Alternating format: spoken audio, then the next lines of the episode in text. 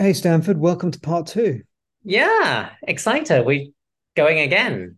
I know it's um we we we covered uh, exercise before, didn't we? We look, we started to look at yoga and exercise, what was best before, and we kind of came up with a number of ideas. The first idea is that exercise and yoga are very different from one another. So we've we've understood that there's a there's a difference between these two things. Um, what I'm keen to know more about today is I'm keen to understand just a little bit more about exercise and also sort of the parallels between exercise and yoga in, in different ways. Hmm. Um, so, where do we start?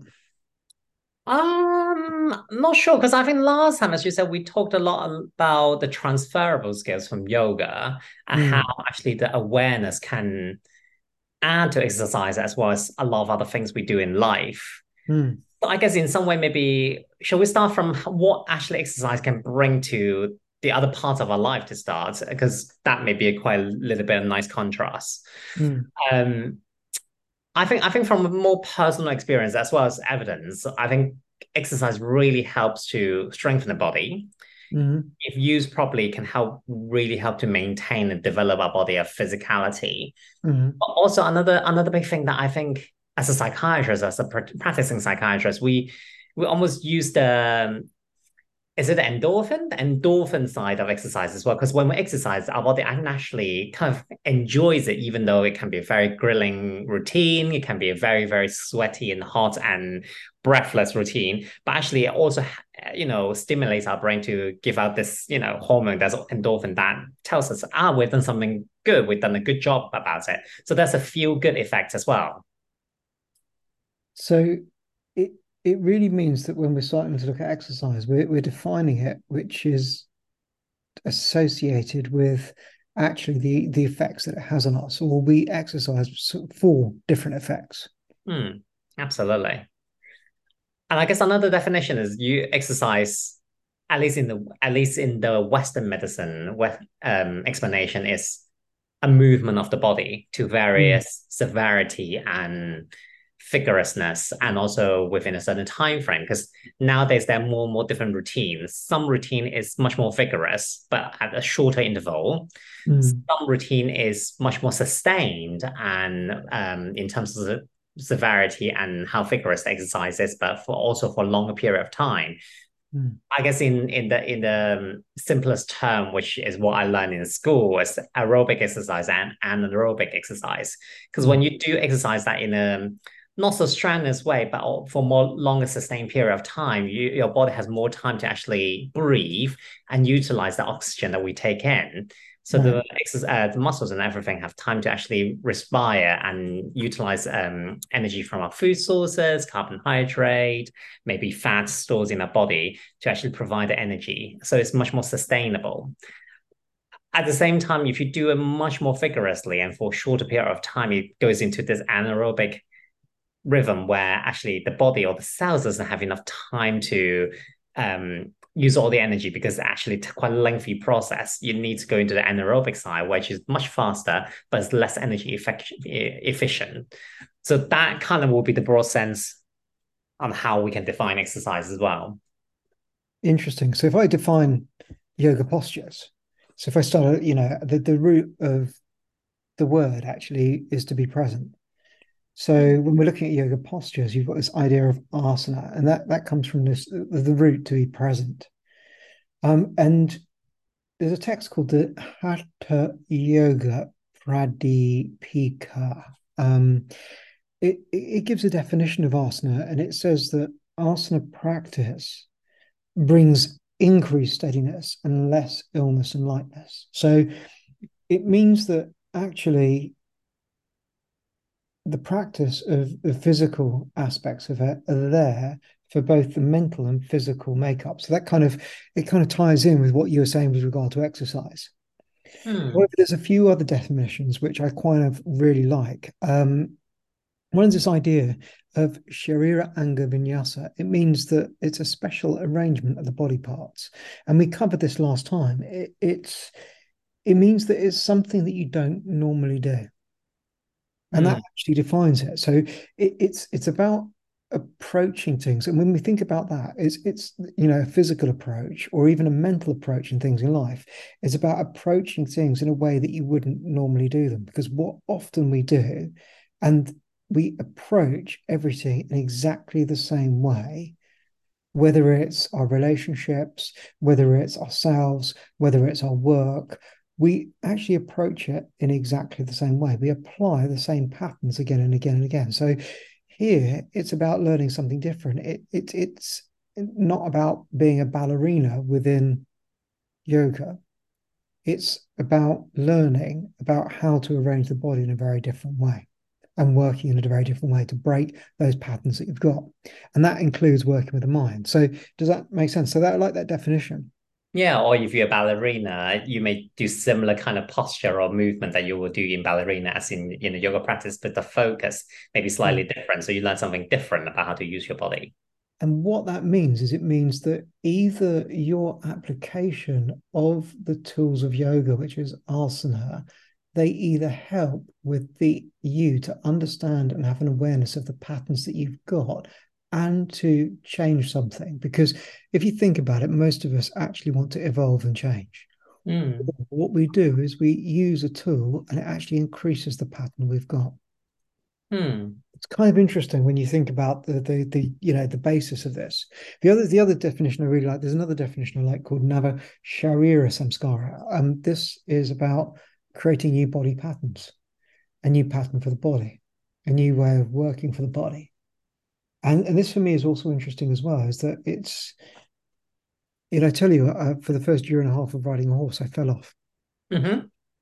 okay? And and actually it's about creating a new body pattern. Mm. so it's how do I put these new patterns in place? And one of the purposes and i think what we're looking at here is when we're looking at uh, defining something it, you know it, it's like it, it gives it reason there's a good reason why we're actually coming to do something. And mm.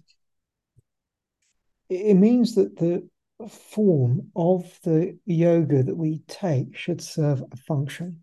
And actually, that's what defines it. It has to serve a function. Mm. I find it very interesting because when you spoke about changing pattern, doing something that's unusual, it mm. brought up many, many thoughts. The first one is that's so true. But because when I'm doing psychiatry in mental health or you know in my clinic room, what I often suggest my patient to do is actually try something new, like go swimming or go walking in the countryside or go cycling. Mm. It's almost like as long as it's not something that they are used to, it kind of helps them to take their mind off whatever problem that they're going through. Right. Which is not to say to ignore the issues and think, oh, those issues no longer exist and you can just move on. It's like it's actually as you said, you're kind of replacing the existing pattern a little bit so you can give you somewhat new insight and change, break out the cycle a little bit because you know how it is sometimes when you are sad, let's per se, everything seems to be a catastrophe and you mm. really, really, really want to get out of it, but at the same time you feel very hopeless and helpless. But actually, mm. if you if we manage to come out of the cycle a little bit, actually sometimes it make it a bit easier to realize actually it's not that bad. There are there are other things that we can do, or there's other possibility out there. Right. So that's one thought. So uh, there's there's goals associated with this as well. So both within this is that when we're defining things, there's you know exercise often has goals associated with it, doesn't it? Mm. And mm. with goals, there's also um, there's there's outcomes. So you know it, it, so we, we automatically we kind of we put in place goals we put in place outcomes with regard to our exercise practice but and that related to my second thoughts because i think when we go exercise a mm. lot of time we have goals to let's say if you people want to go to the gym or we want to go to the gym we want to achieve a certain physique or we want to bench certain amounts mm.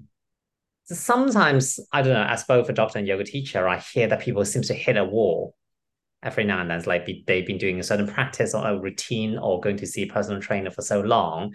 Mm. Somehow, after a period of time of really good sustained working with it, there doesn't seem to be any more changes. They kind of hit the goal, but then there's also barrier. There's also a wall where it's like, I don't feel like I'm progressing anymore. Actually what you said was very interesting as and i think we have discussed about this a few times before is like there needs to be evolution it needs to have a change because mm. we're so used to a certain pattern like you're so used to doing squat in a certain way or swimming lane in a certain way you actually need to change it slightly and then maybe then the practice will be or the exercise will be beneficial to you again my own example is i when i was a kid i was so scared of water uh, one of one of my, one of the adults who looked after me for for tried to get me to learn how to swim by throwing me into the swimming pool. So I literally struggled and almost drowned for like about a minute. So it wasn't long. It, the swimming pool wasn't actually that deep either. But I got really really scared of the water. Mm. And my mom's like, no, no, no, no, you you can't you can't be scared of water for the rest of your life. You need to know the skill. So actually put me into a swim class. Actually might have been two or three different swim classes, and eventually I learned how to swim. I ended up falling falling in love with it because it's so so freeing. It's like you're you are uh, the gravity has been taken away. You're floating water, actually can move in water. It's a really really good feeling. And I go swimming very very regularly. But then there's a period of about five to seven years that I haven't got a chance to go back to swimming because I live in London. And then when I gone back, I realized, oh my God, I, I don't quite know how to move. My shoulders hurting. Actually, moving water make me very nauseous, dizzy. And I actually realized, oh, this is an exercise you to re- used to really, really enjoy. But because I'm so out of practice, I need to come back into it. I need to relearn it again. And that relearning gave me so much insight mm. to myself and my body. So really what we're starting to do is that the function of these things becomes very important. When we're defining it, it's relating to one's approach to the activity that we're doing as a whole.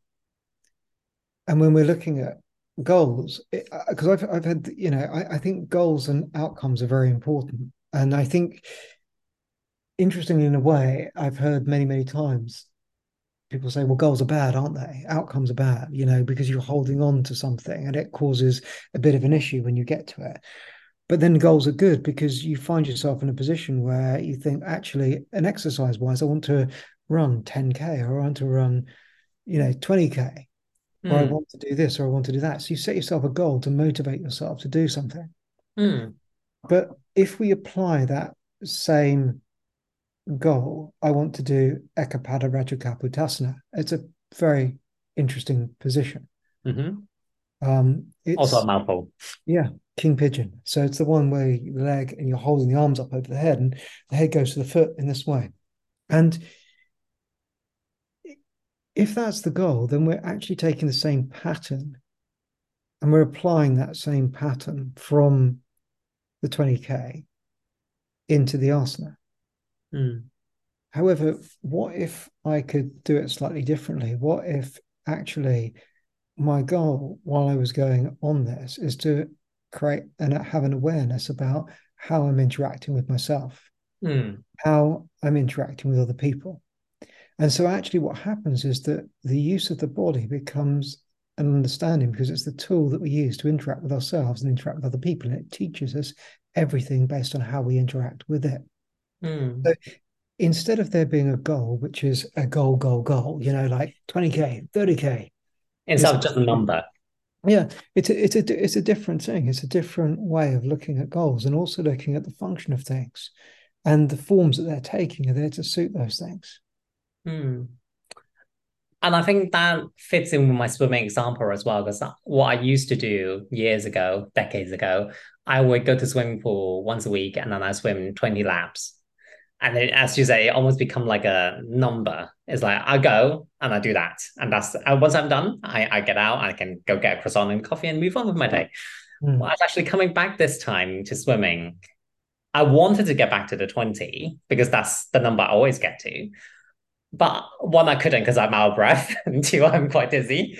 Um, I actually realized actually instead of pushing myself to get the 20, what I need to do is actually learn how to move in water again, how to breathe how not to drown mm. and how not to embarrass myself too much in a swimming pool. and that and that was very, very interesting. I did I think I managed like about 16 in the end, so not too bad. But but that actually the experience of it was actually more fun. And that almost reminded me when I first learned swimming. And that's what I, I completely agree. It's actually the experience of it that brought me joy rather than the number. Mm. The other question I, I have is with the goal as well, because sometimes it's goal bad because we just keep, want to push the number.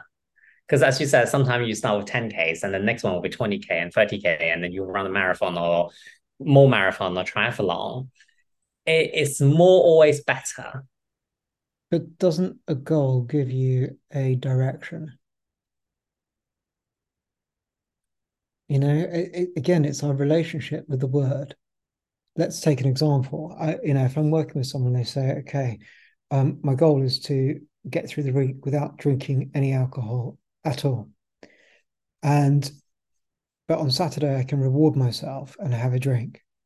And actually, what happens is on Saturday, they do more than reward themselves and have a drink. They actually get absolutely hammered and fall over. Yeah. But the fact is that what they did is for that whole week, they didn't drink. Mm. So for me, there's an interesting thing around this idea of goal, putting a line in the ground. And all of us tend to put lines in the ground.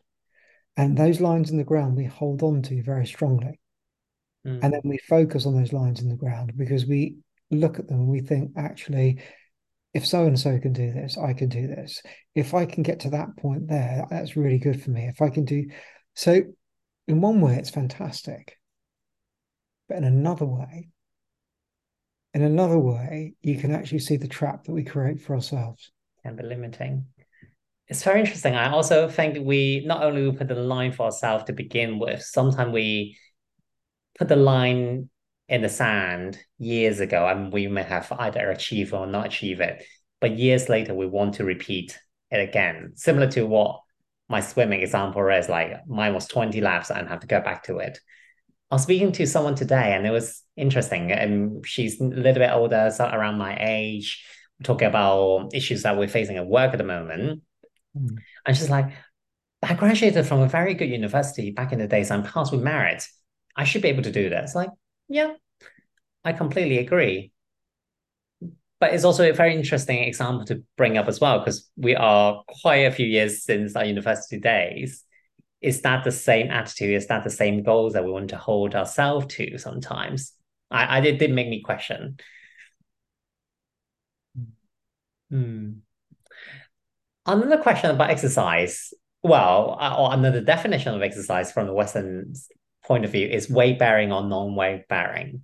Okay some say weight bearing is better because mm, especially as we get older i think there's an encouragement in from scientists or from physician weight bearing is good because actually it helps to strengthen a bone. It it the, the weight itself on our body signals to the bone which is the weight bearing part a lot of the time because the skeletal part um, skeletal system of our body that it needs to strengthen. It needs to be able to bear the extra load. So actually helps us to maintain the density of the bone. So actually there is a bit of encouragement from the science point of view that actually as we get older we need to weight bear a little bit gently and gradually so that we you know don't crush ourselves mm-hmm. uh, but at the same time weight bearing seems to also cause a lot of issues because sometimes when we are weight bearing especially with the inappropriate amounts and we're doing inappropriate things we can grind and wear and tear our joints a lot more because they are quite strong and almost in some exercise quite harsh on the joints,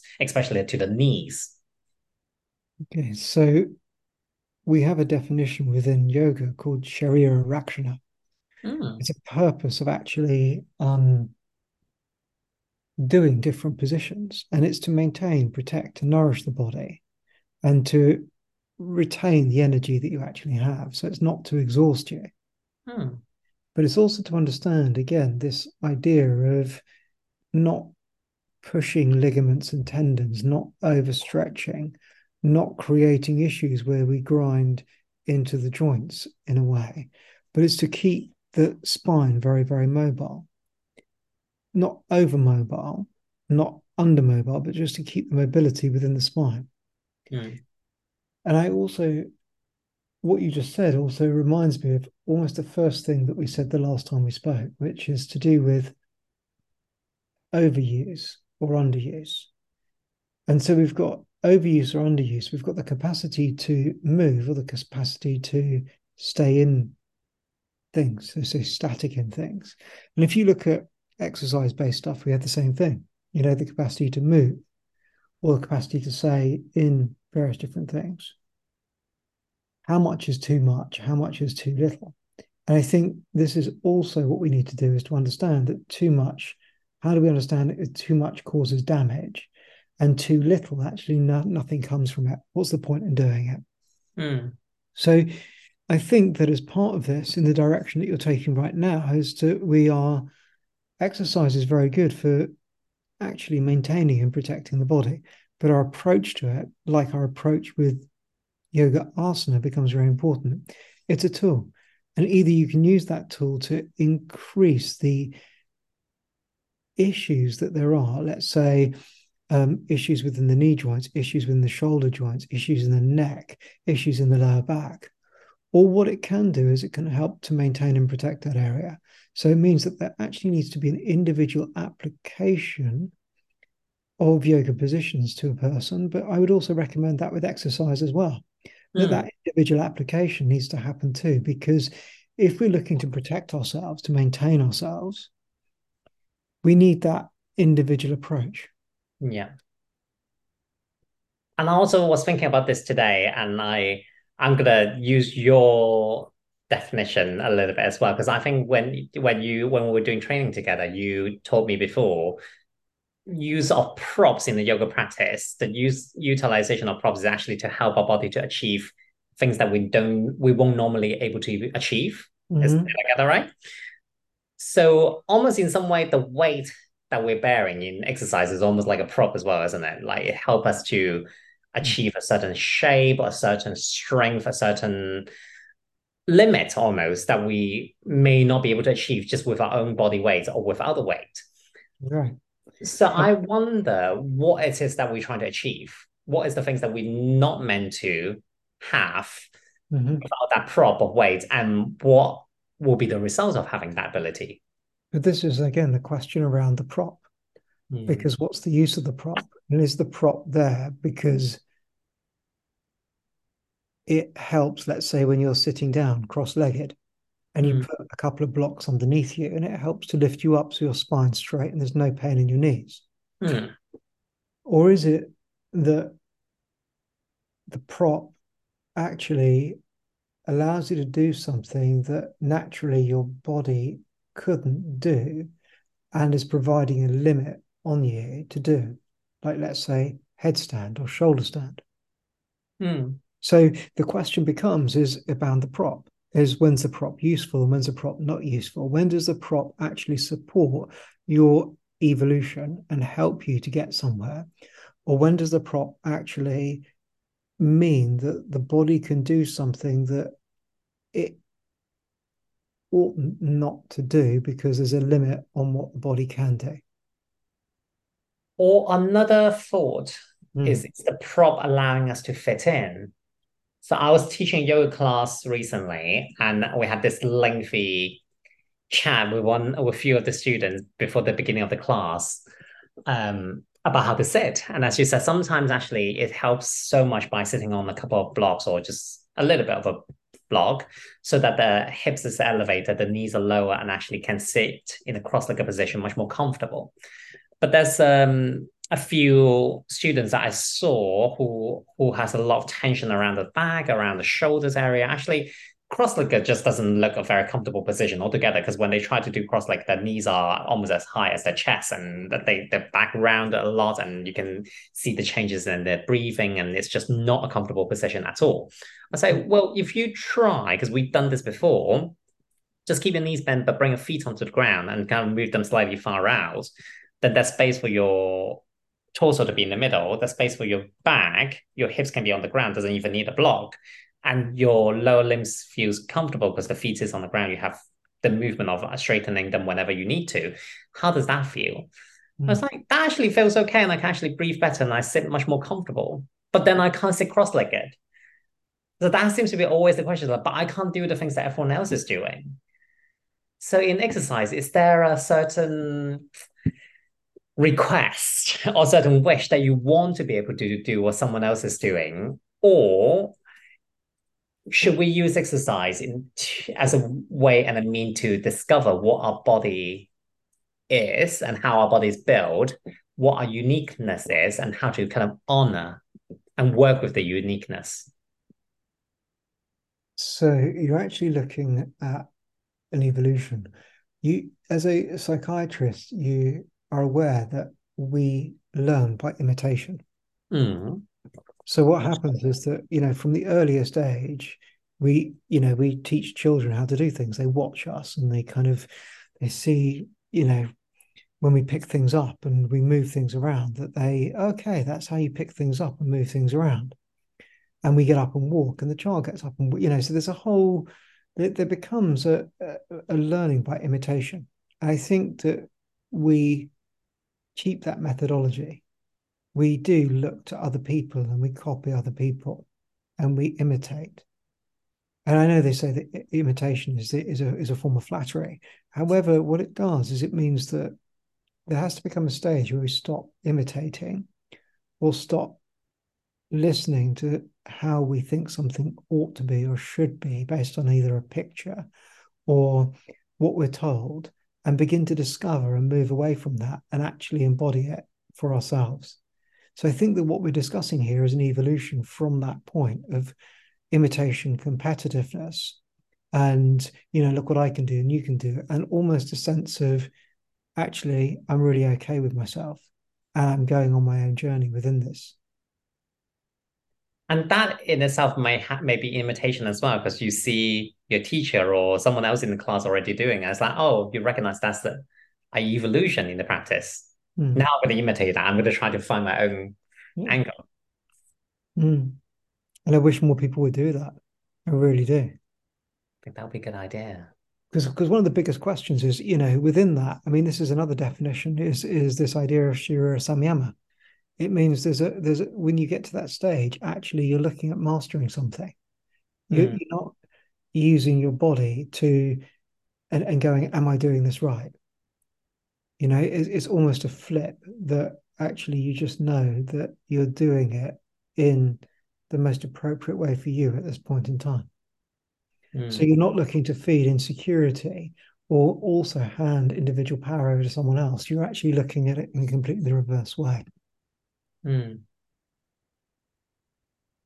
And I think that's very important to build awareness towards as well, because I think one common use, I think that's going to be the term I settle with. One common use of exercise nowadays is actually also about confidence and self-image mm. as well because sometimes or a lot of the time we use exercise in order to build a, a certain physique that we want to strive for mm. and our body shape is very much linked to our body image and about and for a lot of people actually that links to our own confidence and self-image the experience that i have had especially with patients and uh, talking with people in general is it sometimes feels like the more you strive for perfection in a certain physique or certain body image, the more the or the closer you are towards your own target. Sometimes actually there's more insecurity. Because I don't know, I don't know how exactly to explain it, but but almost the drive towards that state is driven by the insecurity itself. And it becomes very, very difficult to move away from the target because I almost felt like if you no longer maintains it, then suddenly the the identity or the confidence or the self-worth that you link to a certain physique or certain weight goal or certain body fat percentage, like everything kind of reduced at the same time. Does that make sense? Yeah. So it's it's a little like um we, we see this a number of times is that, that actually you have a purpose about something, you have a role on something. Um, let's say you are a parent. And what happens is that that role suddenly changes when the child leaves home. You then kind of feel very lost. Mm-hmm. If something has been taken away and you don't know where it is. And the same is true with working on the body as well, is that is the if the focus is that I will be happy if I look a particular way and if other people perceive me in a particular way, what happens when that becomes lost? You know, because actually there's a sense of role and a sense of identity that's caught up in all of this. And I think you hit the nail right on the head with that one, which is actually is the perception about from other people, is it from yourself? Mm. Sometimes, or a lot of the time, the especially on the aesthetic side of goal, I feel like the the the focus is very much external. It feels like how other people see me, like how do I look in the photograph? But of course, you're going to show the photograph to someone else, or you share it on your dating profile. I don't know, and and that the validation comes a lot more externally. It's and actually, in a lot of ways, internally become more and more insecure because you you place a validation outside, so you're not empowering yourself to be validated by yourself and by your own success or your own achievement. Mm.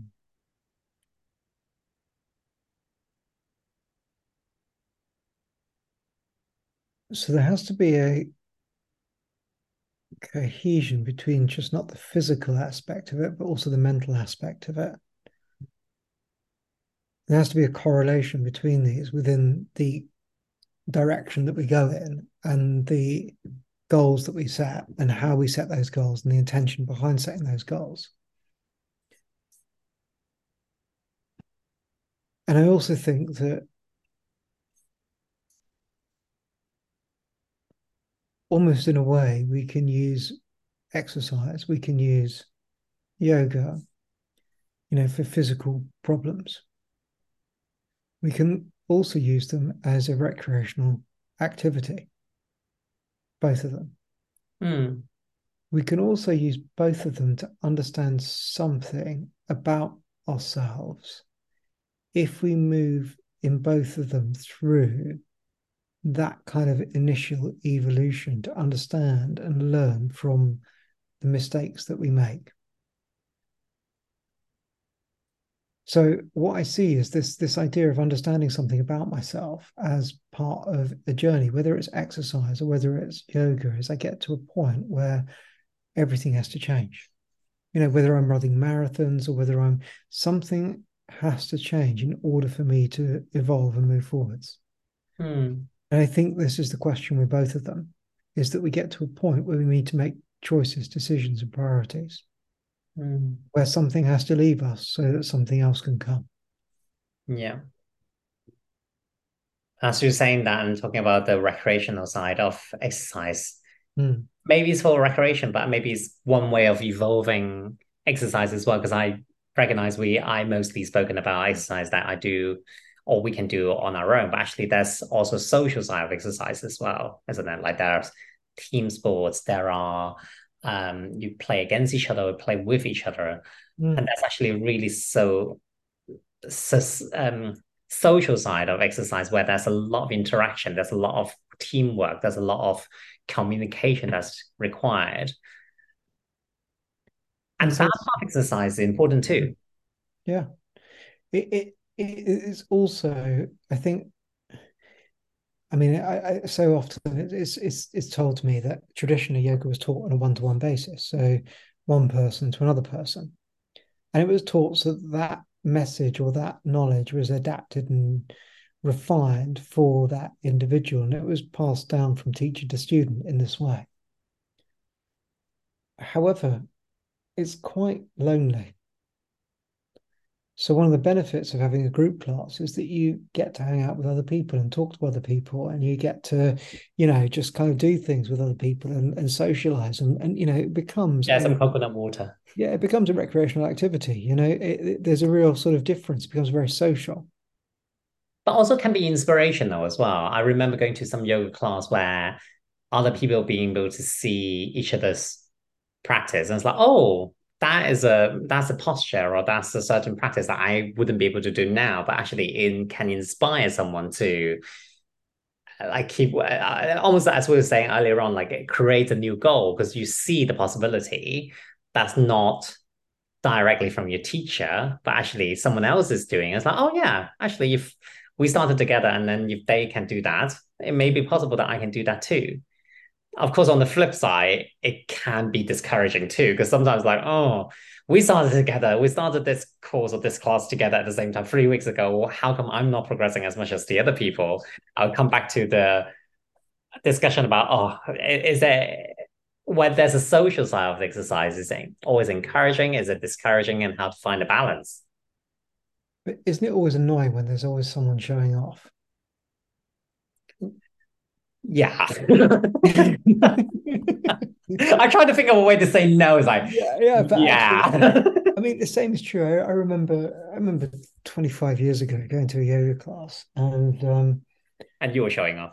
no, I, I, God, I wish I could have shown off back then. Um, now I can show off. Um, no, there, there was always a person in the class that was showing off, you know, doing something and showing off, and actually, it was was it inspirational or was it frustrating? Actually, you just felt they needed to go to a different class rather than the class that we were in and the level that we were at. I remember classes now I still go to. Sometimes there are people who show up 15 minutes before and they start doing all sorts of like inversions and contortioning postures. I was thinking, if you've done all these before the class start, like why are you why are you staying for the class sometimes? Well, you know, it's a little like cleaning before the cleaner comes. You know, you, you need to make sure that you're warmed up like really well and you've done everything before you actually do the yoga class. Don't you know about this? no, I don't have a cleaner. That's probably why. but learn something tonight. exactly. I mean, there, there's a there's a whole series. I mean, it's it's a very interesting idea because actually I do all these different positions before the class. We then do the yoga class, and we don't do any of those positions that I do before the class. You know, so there's a whole kind of yeah. But then this links for me to another very interesting idea, which is to do with good exercise, appropriate exercise, and and the sort of the cycle of preparing, you know, the body for something. Mm. So I've worked with a number of athletes, and within this is it's not just about the sport that they're doing, but it's a preparation for that. Mm. This for me is another de- definition of of what we're doing, what we're looking at things is sharira samskara. It's to prepare for something to come. So mm.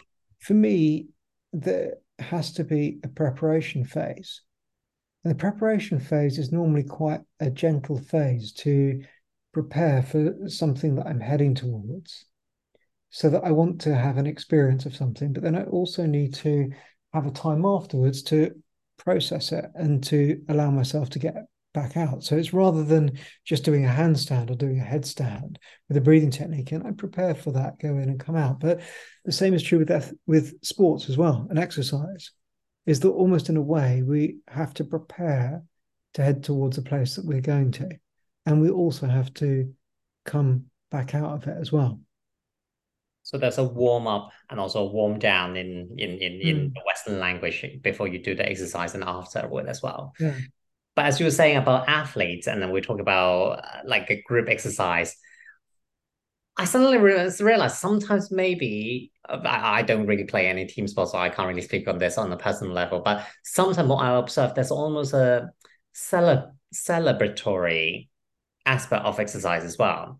Because I've been to uh, like workshop to get before is a yoga workshop where actually that we all form a circle and actually we all go into the circle at different stage and whenever we want to or not want to um and then like do a certain practice or a certain sequence or certain posture and come back out of it yes there is the aspect of there's a bit of a show off but in some way after a little while actually there is a certain aspect where it's almost like a ritual ritualistic or celebrate celebration and that got me thinking, actually, in the beginning, I think I'm right, but the Olympic Games meant to be a celebration as well, because there is a certain um, honoring aspect to the Olympic Games. I think it's back in the Athens era, like really, really long time ago, where it's actually honoring to the gods. So there is a physical representation of our celebration and honoring within a society with exercise.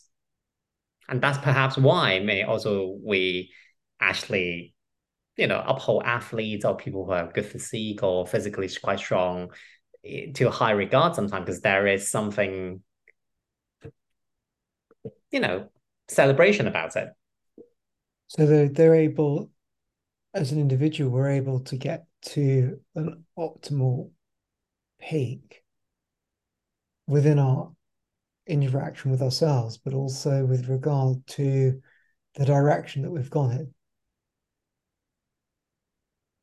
Yeah. So, because historically, I guess in some way, again, this is going back a long time ago when we are still hunter and gatherer. Mm. If you have stronger physique, if you, as you say, we use exercise to prepare our body to a certain way, then the person will be able to hunt for more or hunt stronger things, bigger things where you can provide more food.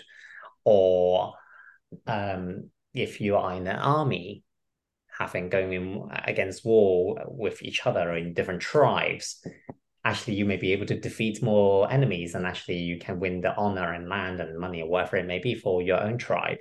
So there is there is this aspect of it where actually, yes, back in the days, exercise was part of the preparation, wasn't it? It's kind of like athletes before their competition actually exercise this uh, preparation so that they can compete and gain the honor and maybe the gold medal.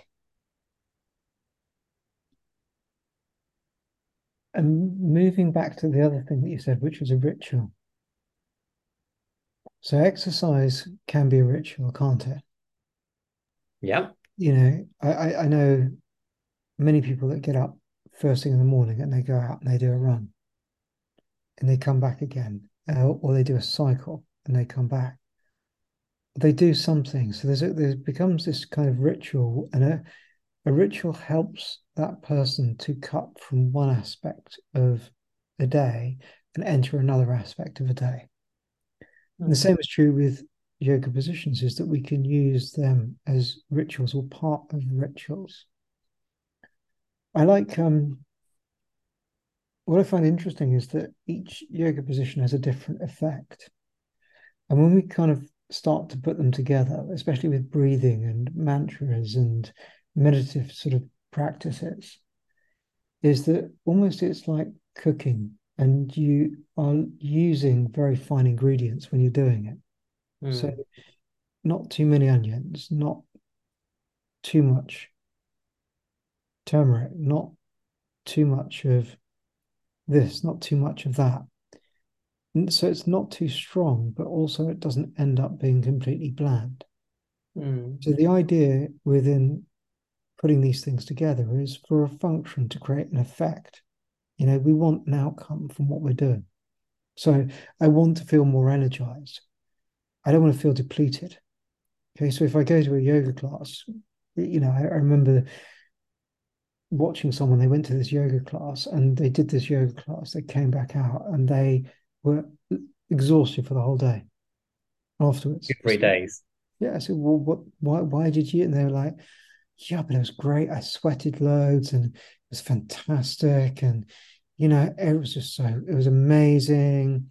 And I was like, and so actually, that's your idea of an outcome.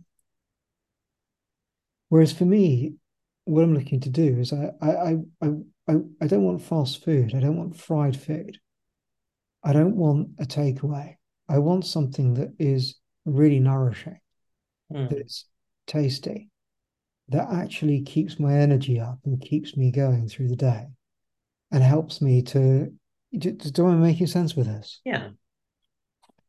And I think what you what you mentioned about sweating is also very interesting as well, because sometimes we almost have this not obsession, but this strong idea where sweating is good, it's really cleansing. So the more we do, the better it will be. And I do agree in in a in a in a broad stroke where actually sweating itself is part of our body's mechanism of excreting something. Most likely, excess water won't get sweated out because it's actually more about body temperature. Excess water tend to get excreted by the means mm-hmm. of urine. Um, water can also be excreted by uh, part, parts of being feces or stools or parts of when we breathe as well.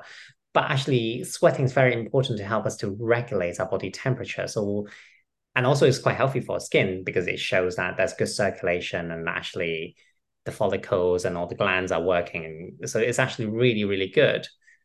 But I think sometimes when we do too much of it, it can be very, very dehydrating and can cause a lot of issues that way because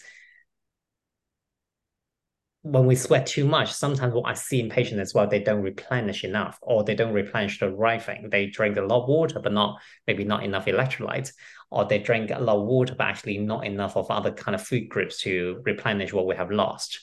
I don't know if um, I think I think yoga has some perspective on this, isn't it? Because I remember reading some texts. There's something about sweating as well.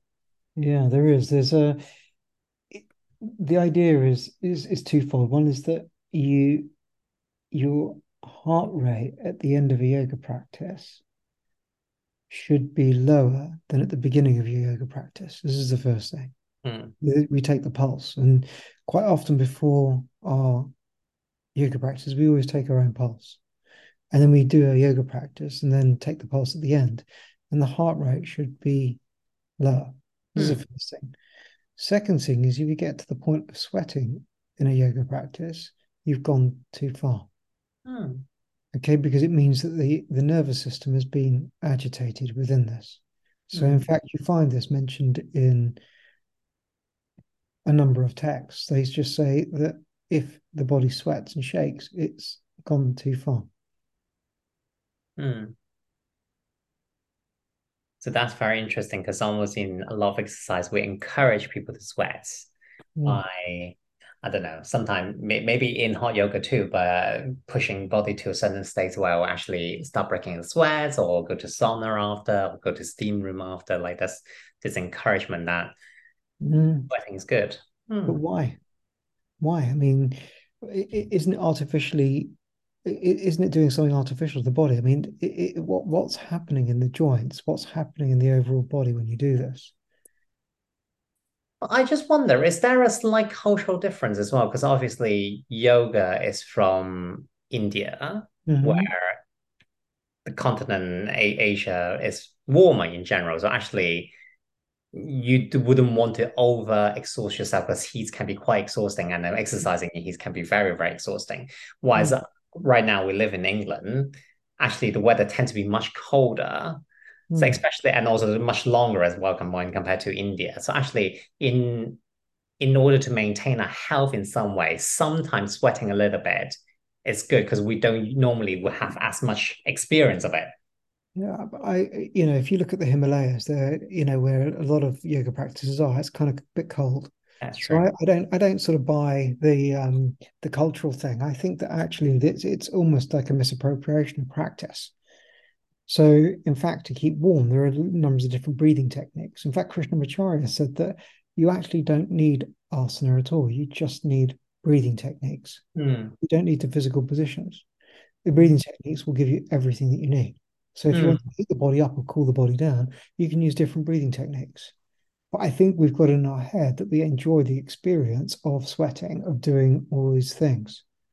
And actually, there's only certain constitutions that actually be, should be doing something like that. So, a earth and water based constitution, a kapha based constitution, can go into a hot environment and do this. Whereas if you put any other constitution in there, it can really aggravate those constitutions. Hmm.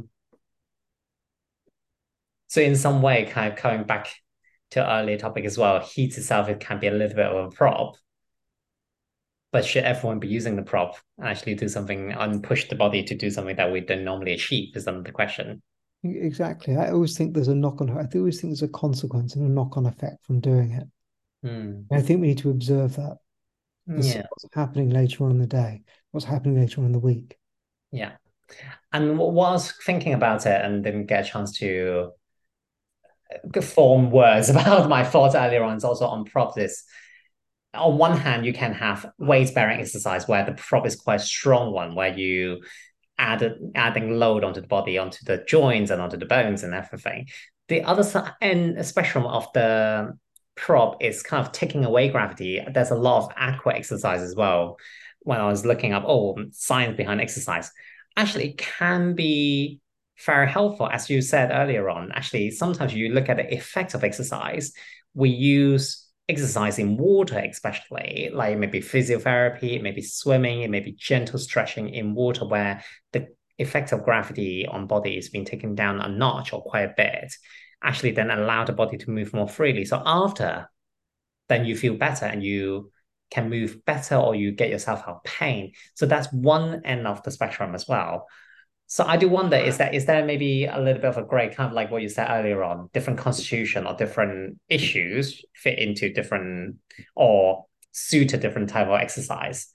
Whereas in a Western sense, let's say if you are more elderly or you have more joint problems or you are recovering from certain things, actually having less and less load on your body so that your body can move more freely again and learn the ability to move better again without pain is good and towards one stage once your body is very very fit and stable and you want to gain extra strength or gain extra muscles for whatever reason then adding load will be good. Mm, but so this is where i see the benefits of something like you know doing some sort of water-based work you know exercising water. So it really kind of helps. I see you know there's lots of different areas which are really useful for people. Like walking is really useful you know doing stuff in water. Um, just gentle weight bearing with weights, absolutely fantastic. However, I want to maintain that yoga is different from these things. And that for me is an important thing, is a distinction that you, you know, we we don't combine these things together. Okay. It, it, it, it it's like I've got exercise in water with music on. Enjoy exercise in water with music on. It's really helpful. Mm. Really helpful. Yeah. But it's not the same as doing yoga practice because correct. It has a different emphasis a lot of the time. Correct. Hmm. Well, I, I completely agree. I think I that's why I have to maintain both in a lot of ways because yoga practice give me insights and benefit in one way and actually exercise is quite different. And as you as we discussed last time actually a lot of the time is about the transferable skills. It's actually the lessons or the reflection the insight i learned from yoga. Mm. then i can take it back to my exercise or like my swimming recently. And actually that was really helpful because it allows me and taught me how to use my body in a different way. And that was very very beneficial